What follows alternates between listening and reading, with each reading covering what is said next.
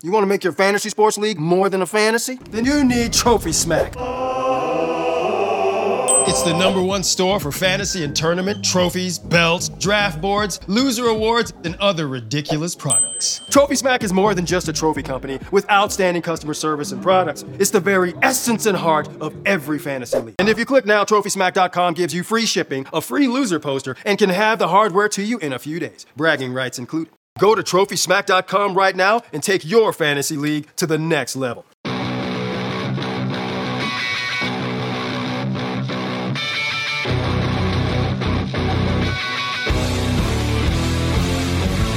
What's up, and welcome to the Dynasty Happy Hour with your hosts, Doug Eddy, Tim Keller, and Tyler Gunther. Bring us all inside the huddle. Whether it's in season or off season, this is your spot for the best and in depth Dynasty fantasy football advice. So let's not waste any more time and get right to it with Doug, Tim, and Tyler with another Dynasty Happy Hour. Welcome back to the Dynasty Happy Hour. It is part two of our wide receiver coverage in this 2021 class. But before we get started, we've got some news. We're going to cover the rest of the wide receiver field. I just want to let you know that this week we're brought to you once again by Trophy Smack, the best company in the business when it comes to trophies, belts, grills, you name it, no matter what fantasy sport you play, they've got an option for you. And right now, if you order a trophy or any any of those belts or anything like that on the website and use code DHHRING, you're going to get a free $60 value championship ring. Keep it for yourself. Give it to the highest point scorer. I don't care. Just use the code. It is absolutely free. So, again, if you're looking for the best selection of fantasy trophies in the industry, check out trophysmack.com. Use code DHHRING. You might have seen them on Shark Tank recently. They're backed by Mark Cuban. Kind of a big deal. Trophysmack.com. So, I'm I do want to. I do want to say. Oh, I Yeah, I, I do want to say something. all right, starting I just, early. Yep, I go just ahead. I just found out today that they're going to the expo. Oh, very Yeah. nice. What is So- this expo you speak of, Tyler? I, I've never the, heard of it. It's the Midwest Expo. We were supposed to go last year, and uh, you know, COVID hit. But actually, the the winds are swaying towards we are we're probably going to be there. Trophy Smack will be there. Uh, Matt from Trophy Smack, the main CEO. I tried to talk him. I'm like, hey man, get cubes to go. That would be a huge promotion for you guys. Maybe you guys can make the big time. And I was joking around with him back and forth, saying like, hey, not if you guys got your friend Cubes, he could probably really push you guys. But no, they are planning on going. And Doug, you talk about a belt. I'm gonna get that thing shipped to you this week For, for reals. for reals. Doug Whoa. won the title in one of my home leagues. We got the belt. It is a beautiful belt, and I just think I'm having a hard time saying goodbye. Either that or it hasn't come It's back from the dry cleaner. But to say goodbye. you to make everybody cry. No, um, it's good. It's gonna be a fun time. Uh, we will probably be there. We got to get uh, Timmy, who's gone tonight. We're, we're Yep. trying to get him. It's either between the anniversary or going, and I'm pretty sure he's leaning on going. Yeah, Tim ha- was having some problems with his windowless van tonight, so he had to fix that. So he couldn't join us.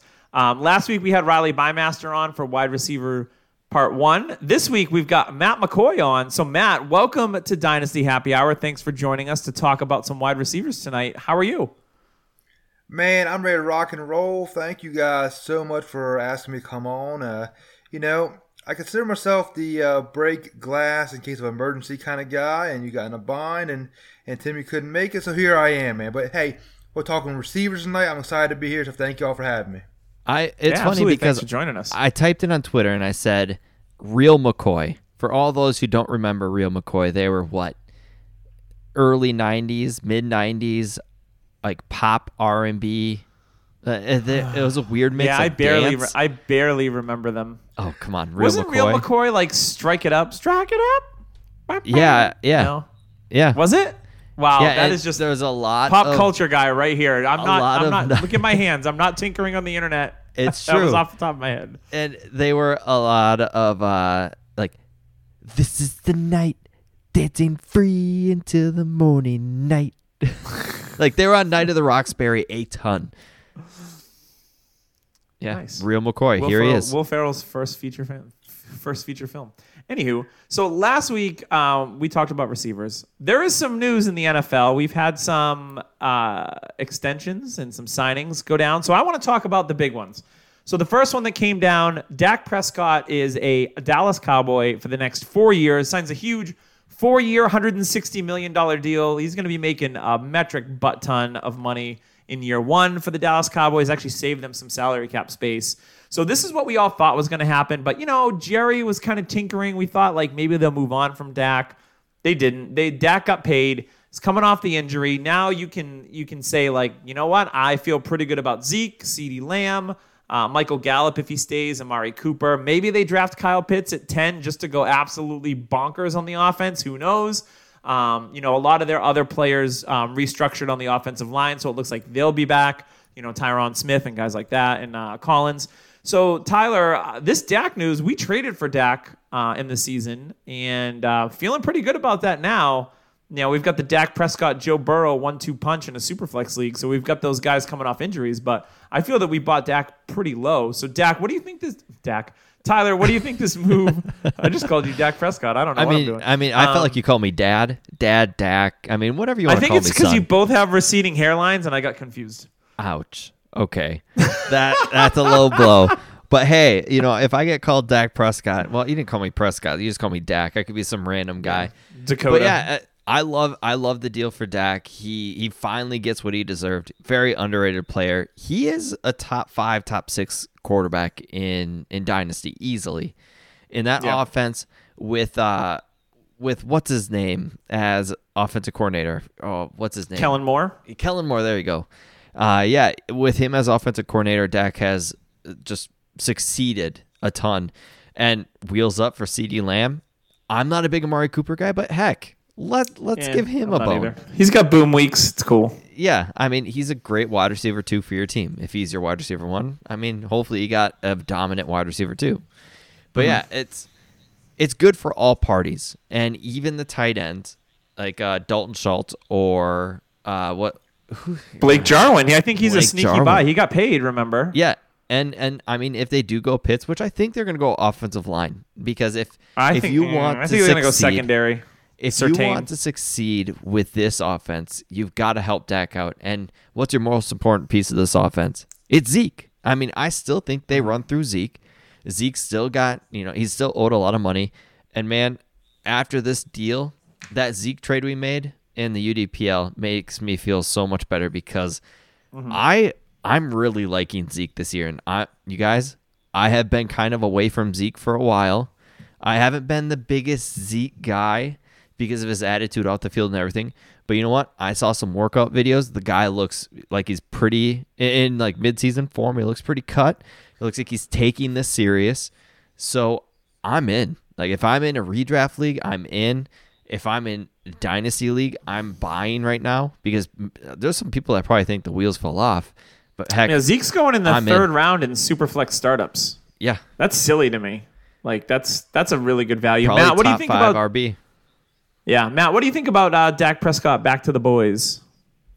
I mean, it's great news for everybody involved, right? I mean, it, it was they were wheels up to start last year. On fire. Offense uh, may have been the best in the league last year, and for me, you mentioned right at the top, it's CeeDee Lamb. That that's the guy who I'm most excited about because at some juncture, the Cowboys got to make a decision whether they go with Amari Cooper long term, Michael Gallup.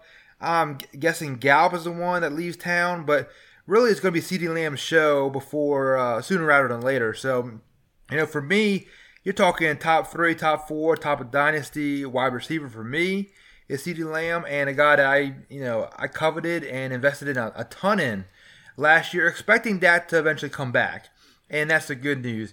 You mentioned Zeke. You know, I, I'm of two different minds about Zeke. I do feel like there is some wear and tear on those tires, but you mentioned it there, Doug, that he is going in the third round of startup superflex leagues right now. To me, it's one of the best values out there. I mean, the guy is Absolutely. still he he still performed very well last year when Dak Prescott was under center.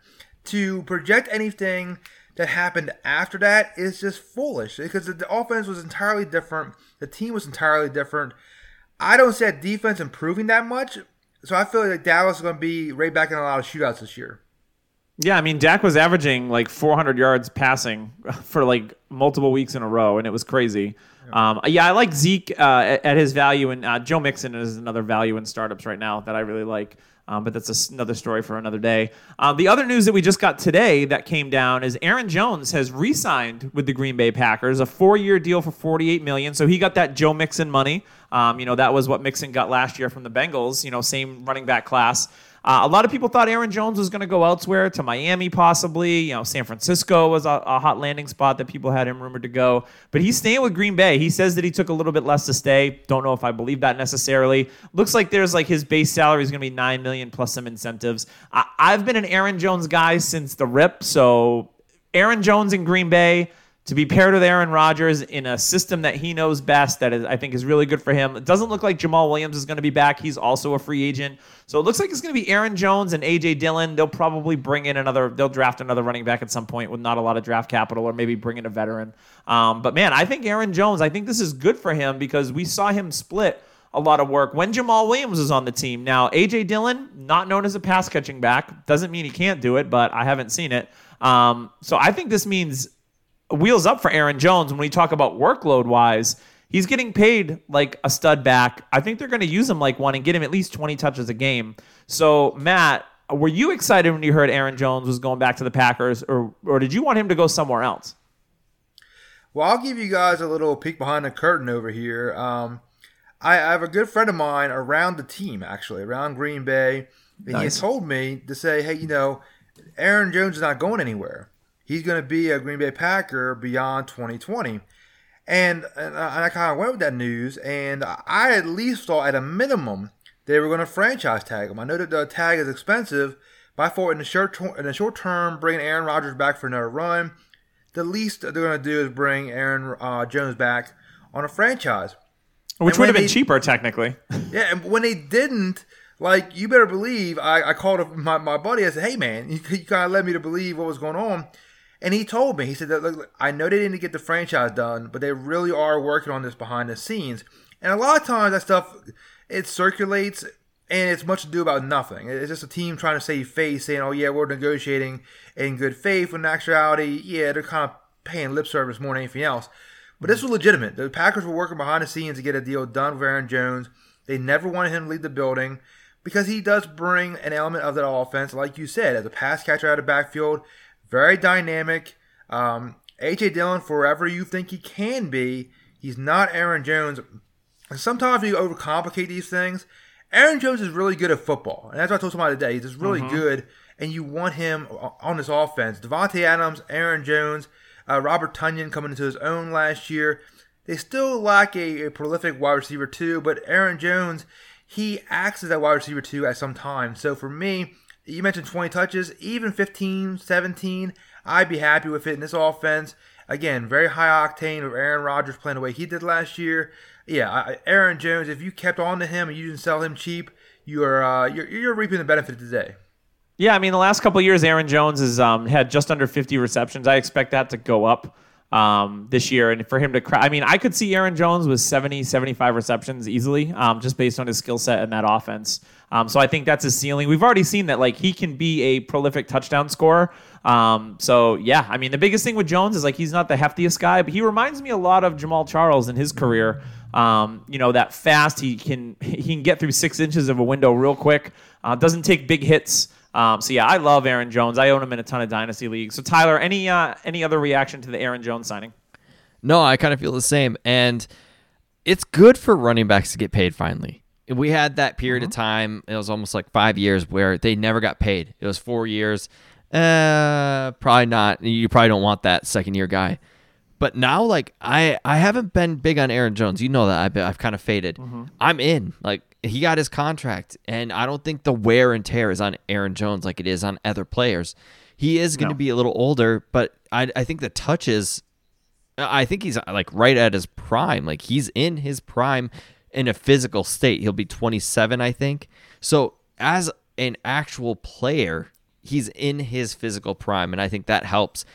I mean, he's got another three years of a very good fantasy production. So, I mean, we're playing in this two to three year window. Go get mm-hmm. Aaron Jones if you can still obtain him. And for everybody who bought AJ Dillon, I tried selling him in a league, Doug. You know that. Mm-hmm. And yep. I failed miserably. I got a little greedy. and I regret not dealing him. So I, it's it's tough. And if you have, like, I I get the aura around AJ Dillon, but I mean, when you had Zach, when we had Zach Reed on talking about Derrick Henry having a phenomenal season and still finishing at six in PPR leagues or five or six. Yeah. I mean, AJ Dillon's ceiling is that. His floor is bad. yeah. A toy just randomly went off, by the way, in the background. That was creepy. Nice. If I Nice. could add what to Tyler's point, I mean, I think you hit the nail on the head, Tyler. That especially in dynasty leagues, we are going at two to three year window. I think it's very important uh, to message that, and and the fact that this contract goes four years, you're playing right to that strength. So again, I, I don't think he gets out of Green Bay in the near and anytime soon. And in that two to three year window, it just solidifies a player that should be, in my opinion, a top ten running back. Yeah. And we also had another running back sign with a new team. Um, that was Mark Ingram. So if he's on your dynasty roster, you're probably like, this guy's not worth anything at this point. But just two years ago, he was an RB1. Last year, it didn't work out that way. But he just signed with the Houston Texans on a one year, $3 million deal. David Johnson just restructured to free up some cap. David Johnson, not exactly the picture of health. So if I've got Mark Ingram on one of my dynasty rosters, I'm feeling pretty good about it as a guy that can potentially fill in as a flex or maybe an RB2 during bye weeks. I still think Ingram's got some juice. I don't think he's toast. Um, so I kind of like this move backing up David Johnson again because he's had a history of injuries. And Ingram can um, catch passes out of the backfield. Duke Johnson was cut. He's no longer there. So it's pretty much David Johnson, it's Mark Ingram, and then uh, Buddy Howell and guys like that. They cut Cullen Gillaspia this week. So whew, big moves. Um, but I, I kind of like low key like that Mark Ingram signing. And if you can maybe get him as a throw in in a trade for a win now team, I'm okay with that. Um, Tyler, any thoughts on Ingram? No, I, I remember about two to three years ago, I said, I'm like, I have a gut feeling Mark Ingram's going to be the Frank Gore after Frank. Well, Frank Gore will probably still be in the league before Mark, uh, after Mark Ingram I'm telling you, he's he's shooting to play with his son. That's But- what he's shooting for. but I'm gonna be honest with you, like Mark Ingram has that feel that he's gonna be in the league till he's 35, just Fred Jackson, Frank Gore style, backing Mm-hmm. people up and being fantasy relevant. AP. Yeah, AP. Well, AP was a monster before. Like Ingram, Yeah, yeah, yeah. Ingram was good, Good. but not like yeah. But I just think he's gonna kind of stick around the league and and kind of hurt the value of the other running back. That that kind of way. Like Fred Jackson, Fred Jackson was always like the fantasy reaper. I think what the footballers kind of coined him as in like Fred Jackson's in your backfield, he's going to take over that backfield a couple games each year and uh-huh. and kind of destroy the value of the other guy. So that's that's how I kind of feel Ingram is. So if you have David Johnson, yeah, I would be a little scared because to be honest with you, they're the same age. I think Ingram mm-hmm. may be a year older, but I think Yeah, I think Johnson's 28 going on 29 and Ingram's 30 or 31. are yeah. I think Ingram's legs are probably healthier. Yeah. And it's going to be interesting. I mean, the Texans just traded for Marcus Cannon of the Patriots, so they're shoring up their offensive line. Uh, we still don't know what's going on with the quarterback position, if it's going to be Deshaun Watson. There was an interview this week with their new head coach saying that, like, Deshaun's the guy, but I don't know. That's just a whole other situation to monitor. Um, you know, Brandin Cooks is still going to be there. He restructured to stay. So a lot of question marks on the Houston Texans offense, obviously. Uh, one other signing that we had this week, which didn't surprise me whatsoever, being close to New England, uh, was Cam Newton re-signing with the Patriots on a one-year, $14 million deal. Really six and a half million with a bunch of fairly unreachable incentives like Super Bowl MVP, first ballot All Pro, blah blah blah. um, so I, I- still don't know what the Patriots are going to do at the quarterback position, but I think again, if you have a win now team and Cam Newton is available for cheap, there's likelihood they could draft a quarterback at 15 or they move up. Maybe it's a Trey Lance and he's backs up Newton for a year. Nope, he's going to Atlanta. ready. Sure. I'm just saying. Um, but I mean, Cam was a QB1 in half of his games. He had no offseason to prepare. They had no offensive weapons. I mean, I know he didn't look great, but he had 12 rushing touchdowns, I believe. Um, I know he only had eight passing touchdowns, but um, I still think that Cam is still fantasy relevant. So if you can get him dirt cheap and you're in a win now team and he's your QB3, totally wise move in Dynasty to do that. I don't think he's going to cost you a lot. Tyler, what would you give up for Cam Newton in Superflex? Would you give up a mid to late second? Uh, no. I, I Okay. honestly think I'm just avoiding. Uh, somebody else can deal with it. I'd rather I'd rather go for a guy like Jameis, who I mean, after we heard the other news from today, the Taysom Hill quote unquote The extension. mega extension. Mega extension, quote unquote. Stupid. and uh, I'd rather go for a guy like Jameis because there could be some teams that look at that and be like, "Oh, well, Jameis isn't the starter." You know what? I'll take a I'll take a chance on a guy that has more arm talent at this moment and is a little Sure. younger. Cam, I just I I didn't see it last year. He he, he feels done. And he Okay. I, and I I love the guy. I love the player. I love his kind of mentality towards the game, and he's he's an extremely hard worker. But man, I'm sorry, what I saw last year isn't it. Mm-hmm.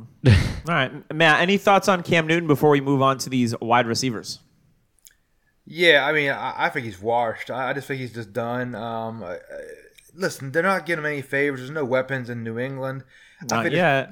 I think his contract, what it does is provides the team flexibility. If they have to run it back with Cam, they can. Um, if you look at the the tea leaves, what the team's doing, they're, they're going to every single quarterback pro day. So they're clearly interested in this class of quarterback. Whether they have the ammunition or can pull a, a trade to get up for these guys uh, yet to be seen. And Mac Jones seems like a kind of guy New England will be into, but stay tuned on that end. But um, you mentioned Jameis. I will say this briefly on Jameis is that for me, and I mentioned this the other day, I think he's the most screaming buy in all of Superflex right now. I'm doing a, a right now a, Dynasty Superflex league. He went after Sam Darnold. He went after Drew Lock, and I'm like, I, I don't get it. I think Jameis Winston has a significantly higher ceiling than those guys. So um, whether it's with New Orleans, Chicago, Washington, somebody's going to utilize this guy, and he's going to get paid this year. So I, I think Jameis Winston is a screaming buy. I like that. I got him super late in a startup last year that Tyler and I did. Um, so yeah, I'm hoping that he's a starter somewhere. Um, that would help my team greatly. All right, so let's get into the wide receiver position part deux. Last week we covered Ja'Marr Chase, we covered DeVonta Smith, Jaylen Waddle, Rashod Bateman. We covered Rondale Moore, Terrace Marshall, and Kadarius Toney. Didn't think I'm forgetting anyone. We did seven wide receivers this week. Um, you know, a little bit more of a quick hitter. I want to talk about some names. I'm going to throw out there, and then at the end, if you guys have anybody that you want to talk about, obviously feel free to take the stage here. Uh, the first name I want to bring up. You know, DLF has him ranked as their wide receiver seven right now. It's Elijah Moore out of Mississippi little smaller guy. There's a lot of smaller guys in this draft. He's 5'9", only 20 years old, but has a really good uh, coll- uh, collegiate production record behind him. I think he's um, a guy that could be a second round pick here in the NFL draft. So I'm going to start with our guest. So, Mr. MacCoy, talk to me about Elijah Moore. Likes, dislikes. What do you see when you look at Elijah Moore? just a terrific football player. Now, again, you hit the nail on the head.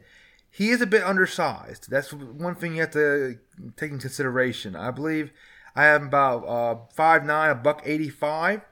Um, he can put on a little bit of weight. Again, the NFL to me now, and we can talk about this all night long if you want to. The the weight of receivers does not play as much of a factor for me as it once upon did in the league. It, it, these guys can't jam you at the line of scrimmage like they used to. The pa- pass interference rules kind of prohibit that. So these guys who are smaller, I think they have a better chance of uh, of developing at the NFL level. But yeah, it's a, an unbelievable athlete, very slick in his route running, uh, very quick in, in and out of breaks.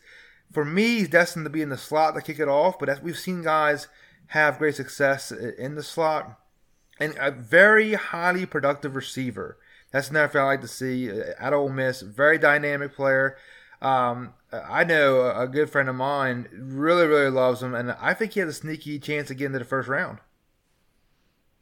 I like that news. That would be great. Tyler, what do you think about Elijah? Him and Rondale Moore, very similar in stature, right? Yeah, I think I think Rondale Moore has the the lower They're body not brothers, strength. are they? I'm just kidding. No, no. I mean, I'm just kidding. uh, Our, our buddy Al might think so, but no. As as a, as a that's a Uh. that's an inside joke, but love you, buddy. Uh, no, uh, Love you, Al. as a prospect, I mean, he was a four star recruit uh, from twenty four seven. Small in stature, yes, kind of like Rondale Moore, but Rondale Moore had the lower body strength. I think Rondale Moore has a little stronger upper body, and what I mean by that is his his like balance is insane. His his quick in a phone booth type agility is insane. He's going to be a great slot receiver, and that's it. I mean that this is my issue with the class is if you are looking at a team that needs a slot receiver, he's going to be great for your team. But other than that, I mean, I, he's I don't think he's ever going to play on the outside. And if he does, good on him because I didn't see it. But yeah, I mean, he's got the he's got the the stars, the the recruiting stars that you like to see from a guy like this that is has showed out in the Senior Bowl, and I like him. I think he's he's kind of risen to the point where I'm I'm skeptical, but he's safe. And if and if that's what you're looking for in the mid second round, some safety, I I really like it. And he's he's probably like a 90 catch guy, but he'll like a Jarvis Landry style, like a 90, 90 catches, 950 to 1,000, uh, 1,100 yards, and five to six touchdowns, which is great in PPR league. Yeah. So I mean, he's going to be a safe guy if you if you want. I mean, if in the second round, why not? that's all I'm to say. Like second round, if you can hit on a guy like that, that's perfect. That's what you're looking for in the second round. Yeah, I think we're going to see this year, much like last year, the middle of the second round when we had like Pittman, Edwards, Shenault, Higgins, Mims, all kind of crunched into that middle of the second round. I think we're going to see something very similar this year with this wide receiver class. And one of those guys that I want to talk about next is Amon St. Uh, St. Brown, Amon Ra St. Brown, rather, um, part of the St. Brown family. We all know Equanimeous, which was Tyler's dude. Um, you know, I think when, when we talk about safe, you know, I think um, St. Brown is regarded as one of the best route runners in this class. And I think that when we see what his NFL draft capital is going to be, I think he's going to be a second rounder in the NFL draft. I think again this year we're going to see a lot of receivers taken in that second round, and I think um, St. Brown is going to be one of them. Uh, it'll be interesting to see where he lands. If he landed in a spot like a Green Bay, um, maybe with his brother, that'd be kind of fun. Um, but obviously, play more and better uh, would be great. Uh, I think that there's if he lands in a spot where there's opportunity and he's attached to a good quarterback, I think that um, he could be a really nice value in the middle of your second round in your rookie drafts. Uh, so I'll go to Tyler before we go to Matt on this one. So you know all about the St. Brown family. You were an Equine- Equanimeous guy. Talk to me about Amon Ra. So I did a huge background check on Equanimeous St. Brown. You got Notre Dame guy. one Ran a social. favorite- oh God, I, I absolutely I absolutely loved Equanimeous St. Brown. But there is a story about the family, and you know the dad is Mr. Universe, and and mm-hmm. Equanimeous said, you know, I'm the older of the three brothers, but the best one is Amon Ra. And he has been, and every every other brother, the other two say Amon Ra is the true talent. He's a five star guy, one of the highest recruits as a as a receiver. He's six one, a buck ninety five. You like to see that in his style. I mean, if you liked Jerry Jeudy, I mean, Amon Ra is the incomplete version of Jerry Jeudy, and and he's almost there. His route running is great, and I mean, think of this as a true freshman. As a true freshman, he had sixty receptions, seven hundred and fifty yards, and three touchdowns. And Yeah, at breakout quarterback, age is nice. it was a mess at quarterback in, in, in Cal. His sophomore year, he had 77 receptions for 1,042 yards and six touchdowns with back and forth at quarterback. I mean, how how great is that? Uh, That's what you want to see. And he's still not complete as a receiver. Amon Ross St. Brown is probably my favorite get in the second round. If I can if I have a second round pick and he's there, he's my guy because I know I I failed with Equanimeous St. Brown. I still have shares of Equanimeous St. Brown. I still have a little faith. But man, Amon Ra is the true St. Brown that is going to be the guy. Like you want a guy that looks like Steven Johnson from the Bills, this is it. Like this is the dude. And he is going to be a fantasy producer in and I in Green Bay. This is who I would like Green Bay to take in the second round. Give me all of it. Yeah. He's a phenomenal route runner. And after Adams leaves, this guy is uh, almost like a route running clone like him. He doesn't have the the strength that Adams has yet, but he'll get there.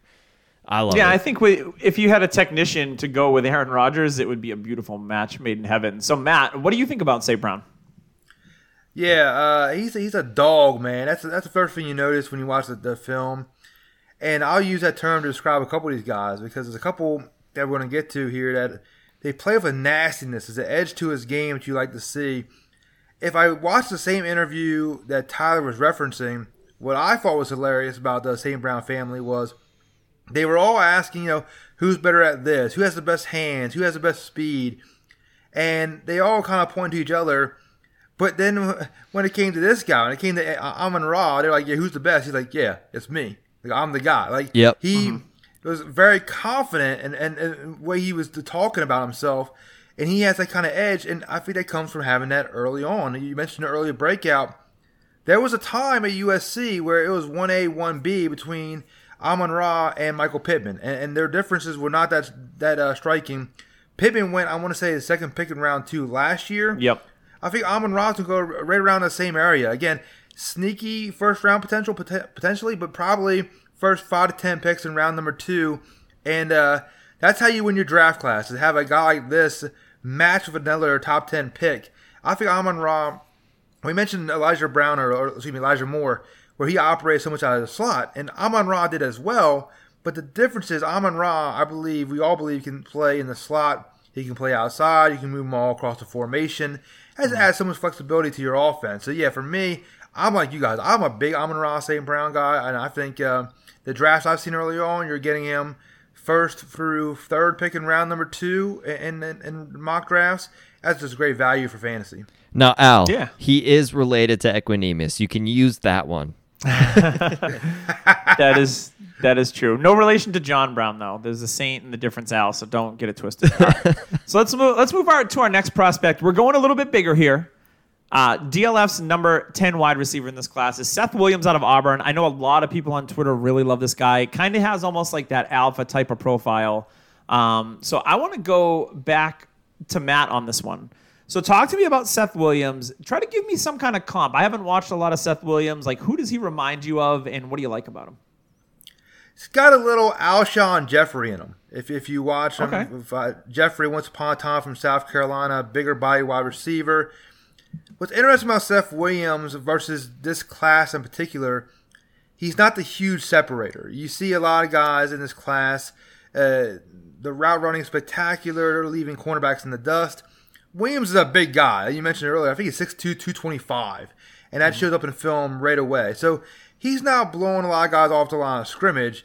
He's just super physical, and, and he can match up with you. Now, there were moments where he got dominated. If you want to see an interesting tape, you watch South Carolina go against Auburn, and you watch Jaycee Horn against Seth Williams, and, and Jaycee Horn He'll kind of manhandled. rounder. Yeah. Yeah. and he manhandled Seth Williams. Now that's more a credit to Jaycee Horn, who I absolutely love. Yeah, stud. And I think he's going to be a dog at the next level. But uh, he- Seth Williams, again, it depends what you're looking for, right? If you're looking for a speedster, Seth Williams isn't your guy. If you're looking for more of an, a traditional X wide receiver who can match up with bigger cornerbacks and somebody you can use in the red zone, Seth Williams is your guy. So that's why I look to a guy like Alshon Jeffery. Never had the the huge yardage numbers towards the end of his career. I think eight eight fifty was normally status quo for Jeffery. So uh, Seth might flirt with a thousand, but he's not going to be the big uh, receiving guy. I do think he could have eight to nine touchdowns though. So that, that should be appealing for guys out there in fantasy. When you tell me Seth, when you talk about Seth Williams, all I can hear myself saying is N'Keal Harry in the back of my head. Oh no! Don't do Uh, it! Don't do it! well, no, I mean we obviously, So New but as a prospect, him. but as a prospect though, like that was N'Keal's thing. Like he's not going to separate, big red zone threat, big body, physical. Now we haven't seen it yet. He's going into year three. Who knows? Go buy N'Keal Harry for cheap, I guess. Um, Tyler, what do you think about Seth Williams? Yeah, I'm just gonna echo the same thing. Big guy, probably a ceiling of Kenny Golladay and a floor of Preston Williams. That's a, that's a pretty good. That's a pretty. I mean, Golladay led the NFL in touchdown yeah, no, I know, but that's his like ceiling, in my opinion. All right, all right, his, his his floor is a healthy Preston Williams, a guy who's gonna get decent, Like Preston decent Williams. play, but in my opinion, he I, I don't know if the NFL fits his style. I mean, NFL's gone to this route running and separating type of style because I mean, if you lay a hand on a defensive back, you're getting offensive pass interference and you're hurting your team. Mm-hmm. That's a new NFL. So a separation is huge in the NFL, and I think that's why, like you said, N'Keal Harry hasn't done well, and Yeah. Seth Williams, I I fear for the draft landing spot, the the fifth or sixth round where he could go, and it could just make him disappear. Yeah, I mean, I think draft capital with a player like him is going to be really important. Um, so let's move on. Let's go to Tylan Wallace out of Oklahoma State. Tyler, I'm going to give this one to you. Uh, talk to me about Mr. Wallace. I'm a fan. And honestly, the funnest thing is is when you watch this guy, his before like right when he entered Oklahoma State, he came out with videos and these crazy one-hand catch videos. It's almost like trick shots, except he Dude, made perfect. he made them for he made them for catching, and you're like, oh, this is fun. And then you're like, and, and this is when you looked up. You're like, okay, who who is this guy? And it was Tylan Wallace. Guy was insane. He's got great hands. I mean, the Big 12 is a tough way to measure a person during film because Big 12, I don't think they have much defense. They might have five people on the field, it feels like. But no, it, Tylan Wallace is a good player. He had some health issues. He's a he's a four star recruit, like tinkering on five star. The guy is a very talented player. He's 5'11", 180 pounds. He'll probably weigh a little little bigger. But yeah, ultra producer when healthy. He plays multiple roles. His uh, his breaks off the line are great. He'll probably run like a four four, and he still has the ability to go up and get the ball, which is good to see. His his ceiling is one of those great route runners. Like to me, he's kind of got that mentality like OBJ did in college. I'm not going to call him OBJ in the pros because that is Sure. a very high tell. But OBJ in in the college had a little more rawness to him, and for me, Tylan Wallace has that kind of feel to him. He's a little raw, can really work on some things, but man, if he can round out those edges, he's going to be very, very good. So yeah, I'm he's another guy in the second round that mid second, late second I've seen him even that he could be a, the the player that you steal and everybody's like, "Oh crap, I should have seen this coming." Yeah. And then he gets drafted by Pittsburgh and his stock goes up because that's just what's going to happen with any of these guys. They That's get true, drafted yeah. by the Steelers to replace Juju. Uh, so, Matt, talk to me about Tylan Wallace. So first and foremost, I have to uh, I have to contractually say out loud that I like Wallace because my girl Linda Lyons. If I say anything against anybody from Oklahoma State, she's gonna Oh, come yeah, looking that's for true. me. So Yeah. I, I can't I can't say a cross word against uh, Wallace. But um, no, I, I, I do like the guy. I, I think what's interesting about him is he's a bit of a quandary type of player, and the reason why I say that is when you look at him, you mentioned his measurables, about six foot, about a buck ninety. I want to say he did run the forty at XOC recently at a four three nine. Now, again, we know the times we're getting now are a little bit it, yeah. inflated, so that's probably more like a 444, 445 type of range. But he's not the speedster. That's what you would think he would be given that profile. It's not exactly how he was winning at Oklahoma State. You know, you you kind of want him to be that T.Y. Hilton, Will Fuller type of player. He's not. He's more of that physical type of player. Even at six foot one ninety, he uses more of a physicality. You see him catch at the catch point more often than blowing past somebody. So I, I think he's more. Uh, I think he plays a little slower than you would imagine. If, if that makes any sense, at four four, a four four four speed. I don't know if he plays that fast. I think he plays with a, a, a nastiness though. Um, so again, to, for me, he's more of a, a back end round number two, early round three guy in the actual draft. But again, you're talking about fantasy, yeah, mid to late round two and, and superflex leagues is fine for me. Yeah, I want to. So the next guy I want to talk about uh, seems to be getting a lot of buzz, especially on Twitter recently. Uh, I think a lot of people are watching North Carolina film with Yes. um, with Michael Carter and um, Javonte Williams, and they're seeing Dyami Brown uh, and what he's doing on the field, and it seems like he is one of the more buzzier prospects in this draft class. A guy that maybe a couple months ago you're like, ah, you know, maybe late third round, fourth round. It seems like he might be in the conversation depending on his draft stock and landing spot. He might find himself going to the second round in rookie drafts. Uh, so I am going to go back to you, Matt, and talk to me a little bit about uh, Dyami Brown out of North Carolina. So yeah, this is my guy right here, Dyami Brown. I, I was waiting for you guys to get to him. I, I love, love, love Dyami Brown. I think he is what the NFL is looking for. I think exactly. He's 6'1", 195. The guy was highly productive in North Carolina. Again, a very run heavy approach on some level. Now they got a really good quarterback coming out probably next year as well.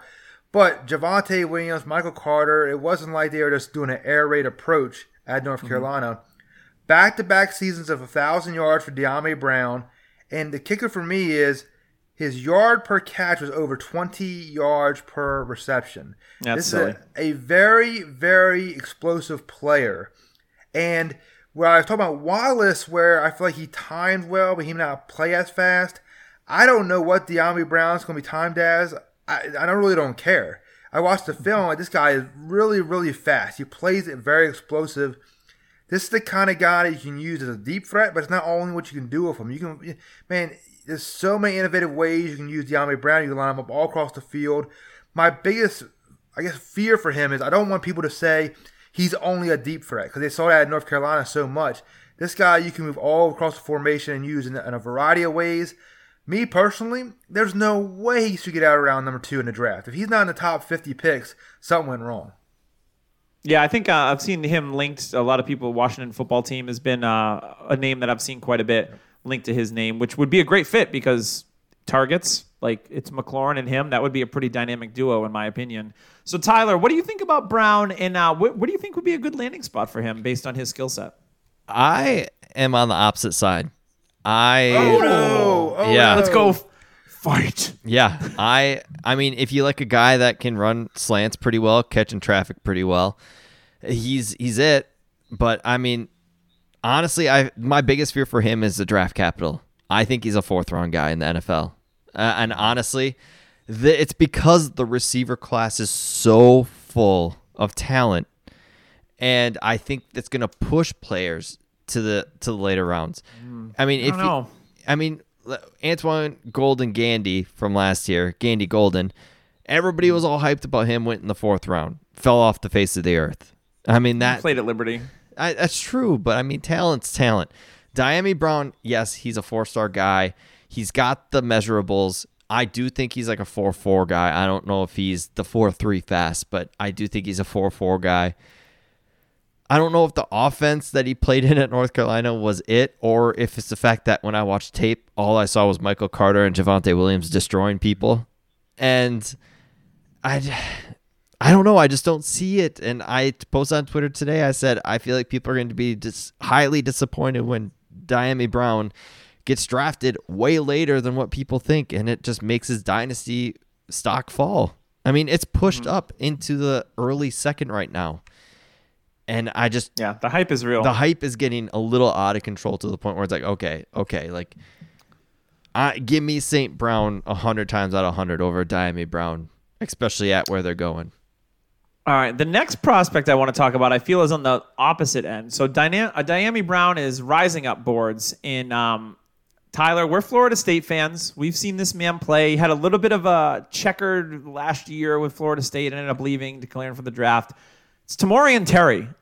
I feel that like he's going to be one of the more interesting players in the draft. Like where he gets drafted, where the location is. I like the player. He's big, he's fast. Again, not a huge separator, but we saw him score 70, 80 yard touchdowns at Florida State. Like I think this kid has the juice and he's going to be one of the more um, polarizing prospects because of I think it's going to be he could easily go in the third round of the draft. He could easily go in the sixth round of the draft. Like I don't know how NFL teams are going to value him, but he's big. He's six foot four. He's a large target. Um, you know, he's going to remind some people that watch Florida State film of Auden Tate a little bit. He's more athletic than that. Oh, yeah. um, he's more he's more explosive. I mean, but Auden Tate makes the ridiculous catches. Let's be honest.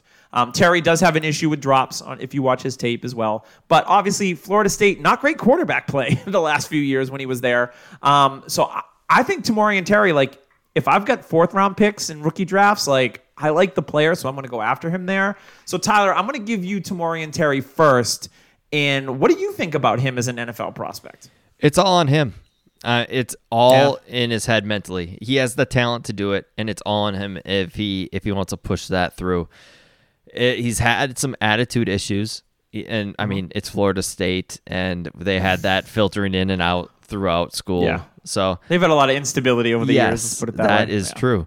But ultra, ultra, ultra talented. I mean, the guy, eh, the guy's oozing talent, and like if we talked about needs to fine tune things, he is like a jagged board that has so many things you need to smooth out. But man, if you do, you've got a masterpiece. This guy could be a huge monster hit. And honestly, if he hits, it is going to make sound waves. Like it's it's huge. Guy's six five. He's been clocked in at 23 miles an hour in college. Like that's moving for a guy his size.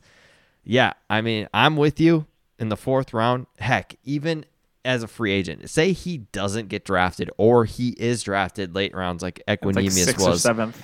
I'm still taking that flyer in the fifth round, f- fourth or fifth round, just because you got to remember at that at that point, I'm going for the recruiting stars. If a guy's a five star talent that dropped for some reason, like an Equanimeous, I'm going to take a chance on him. There's there's got to be an opportunity for this It's guy. a lottery ticket at that point, right? So Yeah, it's like, I mean, any- wh- which guy could hit the best? And it's a guy like Terry that could definitely. Exactly. And like you said, the quarterback play was atrocious. Awful. I mean, So we all bad. talked about Cam Akers' offensive line play.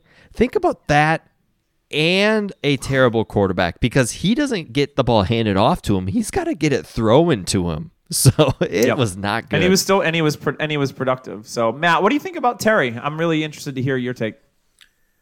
If you remove the red flags, the off the field concerns, the mental approach, the the lack of uh, just being what they anticipated being a professional, we're looking at a first round draft pick. This is how talented Yeah. this guy is.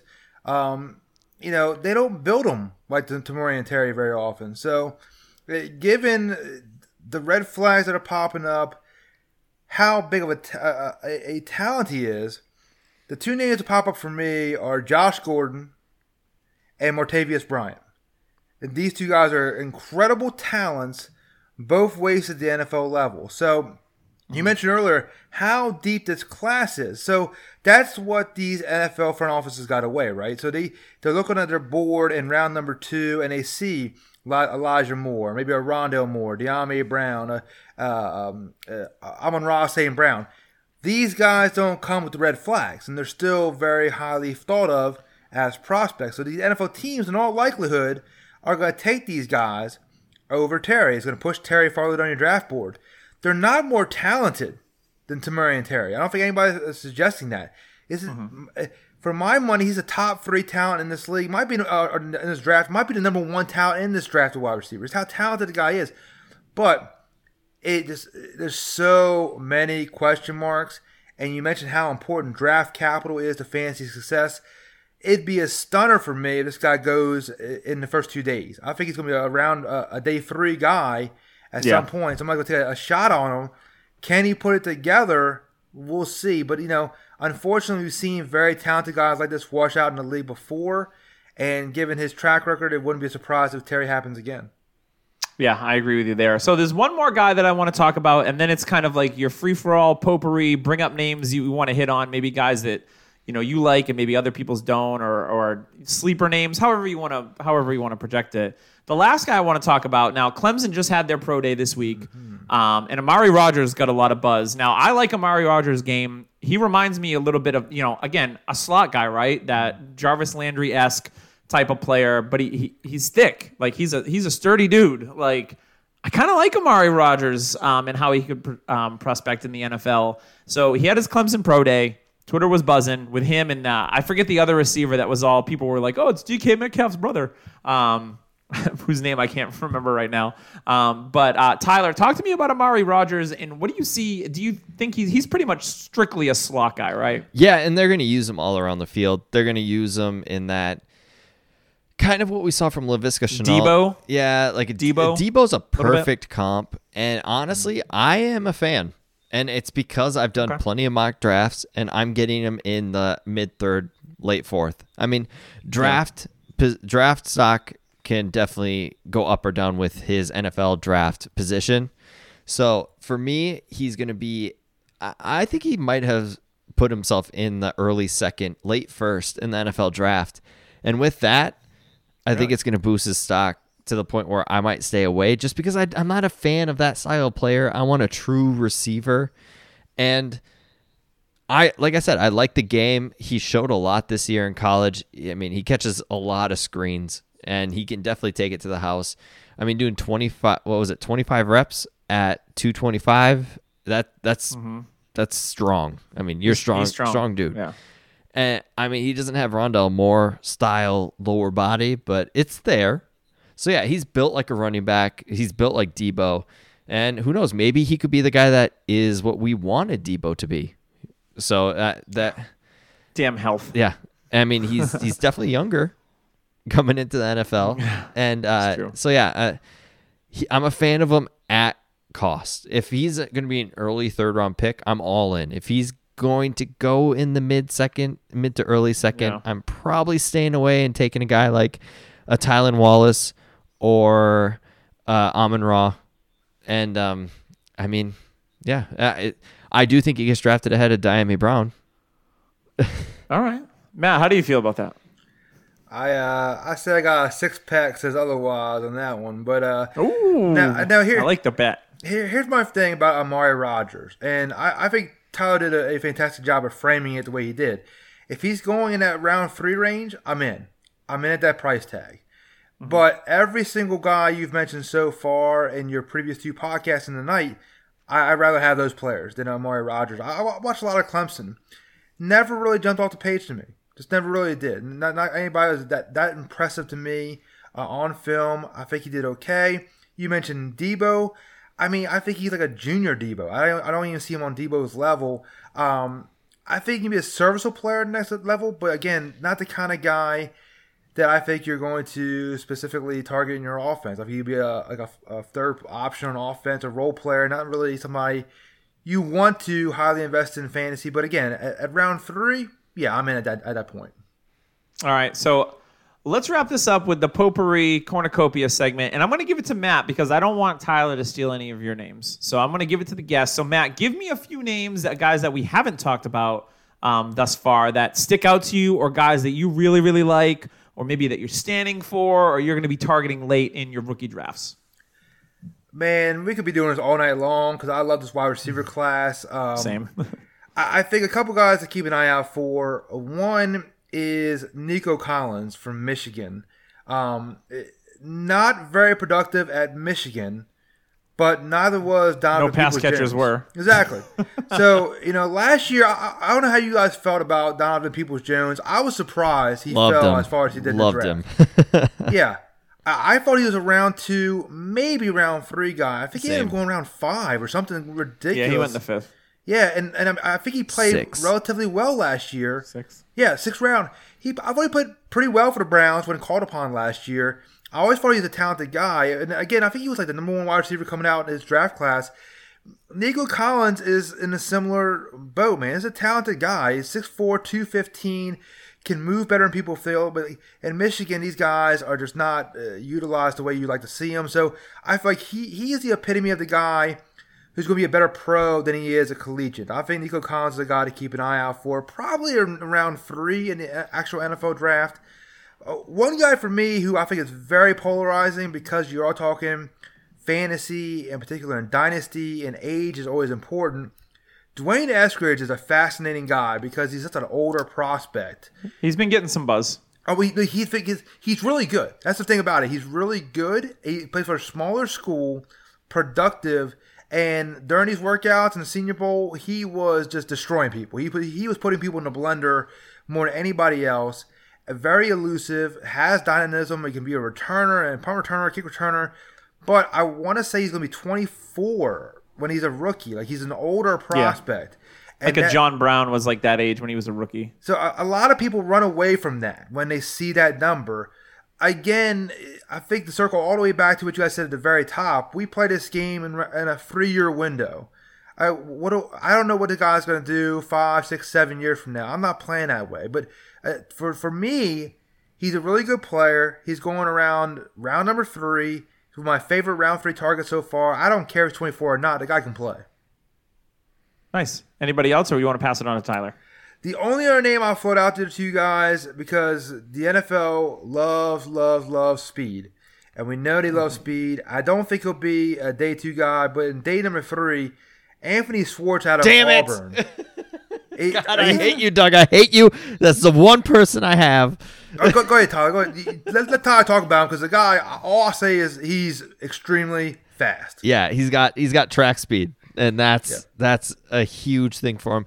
He produced with Bo Nix, who's absolutely trash at quarterback. Yeah, I mean this guy is not good at quarterback, and and Seth Williams. Bo Callahan was better.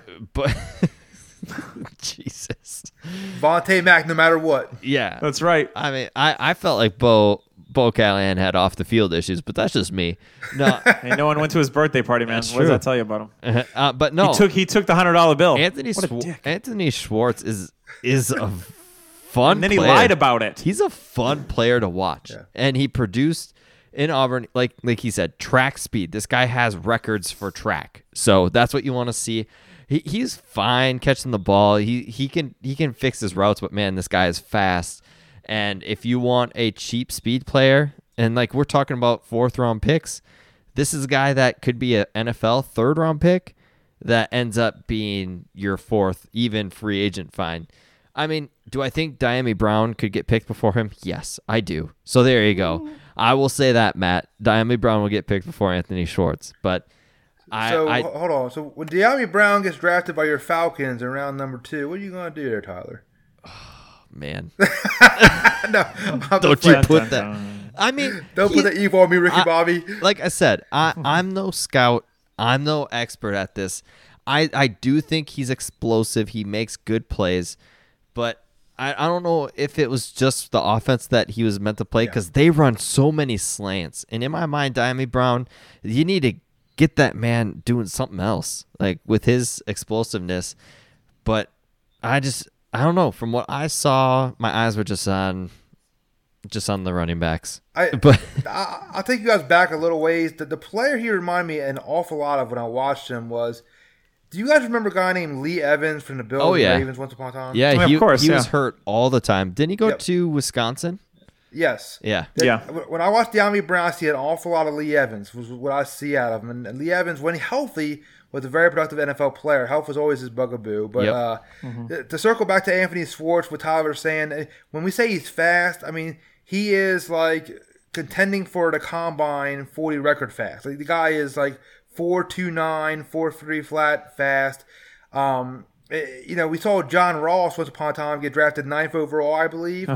Like, there's no reason he can't be John Ross, and but you can draft him in round four or five and not nine So- overall. I one more thing about Schwartz.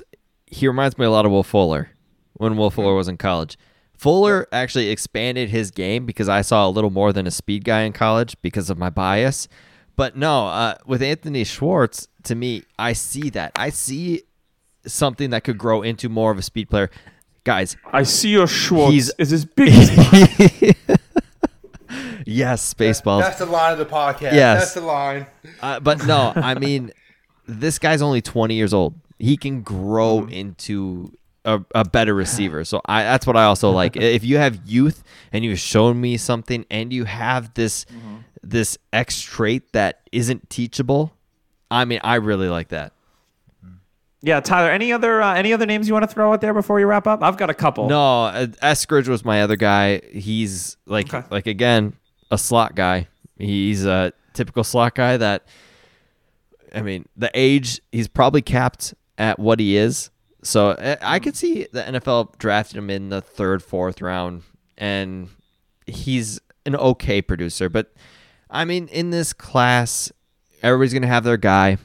Uh, Dyami Brown is his. Mine is Amon Ra. He also likes Amon Ra. But I mean, in the second round, this early to late second round pick is when you're going to have to decide on these guys. And you're going to miss or you're going to hit. And in my opinion, Amon Ra is the the big ticket hit for me. Okay. Couple names I just want to throw out there. You can give me any kind of feedback that you want. I'm just going to throw the name out there to keep an eye on because I like them maybe more than the consensus. Um, it's going to be guys like uh, Tarik Black out of Michigan. Again, same thing, like not a real heavy passing offense. Uh, he's a little bit older. We've talked about that with some of the prospects. Uh, Jaelon Darden out of North Texas. A lot of- 19 lot of hype. A lot of hype on him. You know, five nine. He's a little bit smaller. Um, you know, 174. Hopefully, he can bulk up a little bit. But I think he's a really interesting prospect that I would be willing to take a flyer on late um, in rookie drafts. And you've got some names that people have heard of for years, right? Like your Tutu Atwells, your Sage Surratt. Um, you've got uh, Jhamon Ausbon Oh from God, Texas A&M. he was a hot name. Yeah, he was a hot name. So I mean, you've got a lot of familiar names over the years that you know, like you know, they just kind of like faded away a little bit. But those are guys that have had some buzz in the past. So it'd be interesting to see um, where some of those guys land in the NFL draft and going forward. So before we wrap up, Matt, the stage is yours. Where can you be found? What are you working on? Uh, give me your spiel. Man, we are constantly grinding, man. You know how it is, but uh, I, I really enjoy this. Uh, First and foremost, thank you guys for having me on. This is a blast. Yeah, thanks for joining us. Uh, I think between us three, we can talk about this kind of stuff all night long, man. Um, I'm digging it. So thank you for calling upon me. Um, you can find me doing uh, all the pod stuff for fantasyteamadvice.com. We normally rock five to six pods a week. We do uh, Tuesday night back to back to back, Thursday night back to back to back, and really enjoy it. Uh, my co-host Steffi Smalls on Tuesday, uh, excuse me, Thursday night, 7 p.m. She rocks the house. Shout out to Steph. Um, and I'm also working with the uh, the Ball Blast crew now. They brought me on as their lead NFL draft analyst, so I'm excited to do kind of just what we're doing right now, talking about the draft, doing the big boards, the rankings, uh, mock drafts, uh, scouting reports, player analysis. Uh, in fact, tomorrow morning, uh, the vast majority of that will drop. All of our positional rankings, big board, will drop uh, for the Ball Blast team. And uh, Awesome. ex- excited to do it, man. So, but yeah, this is kind of stuff. Hey, it's this time of year, man. NFL draft around the corner. Thank you guys for having me again. I absolutely loved it. yeah, thanks for joining us, Tyler. Any final words before we get out of here? No, uh, next week we're gonna talk free agents. Hopefully, it's uh, it's all heat when it hits. I, I, from what I'm hearing, a lot of players want that one year deal. Mm-hmm. Lot of- so lot of one-year Yep. deals, So it's going to be a very interesting, interesting time. And Russ Wilson could get dealt. Watson, I don't. I have a feeling that they're gonna really just hang on, like white knuckle the crap out of this guy, and just be like, "Nope, you ain't going anywhere." It's going to be a weird offseason, that's for sure. And I think a lot of it's going to start with the free agent class um, this coming week. And then obviously we got the draft not too far after that. So I'm excited for it. Excited to talk free agents next week. Make sure, again, use code DHHRing on trophysmack.com if you're looking for the trophy. For whatever fantasy season, they can fill all your needs. Code DHHRing, trophysmack.com. I'm your host, Doug Eddy. For Tyler Gunther, Tim will be back next week. And for our guest, Matt MacCoy, we will see you next week on the Dynasty Happy Hour.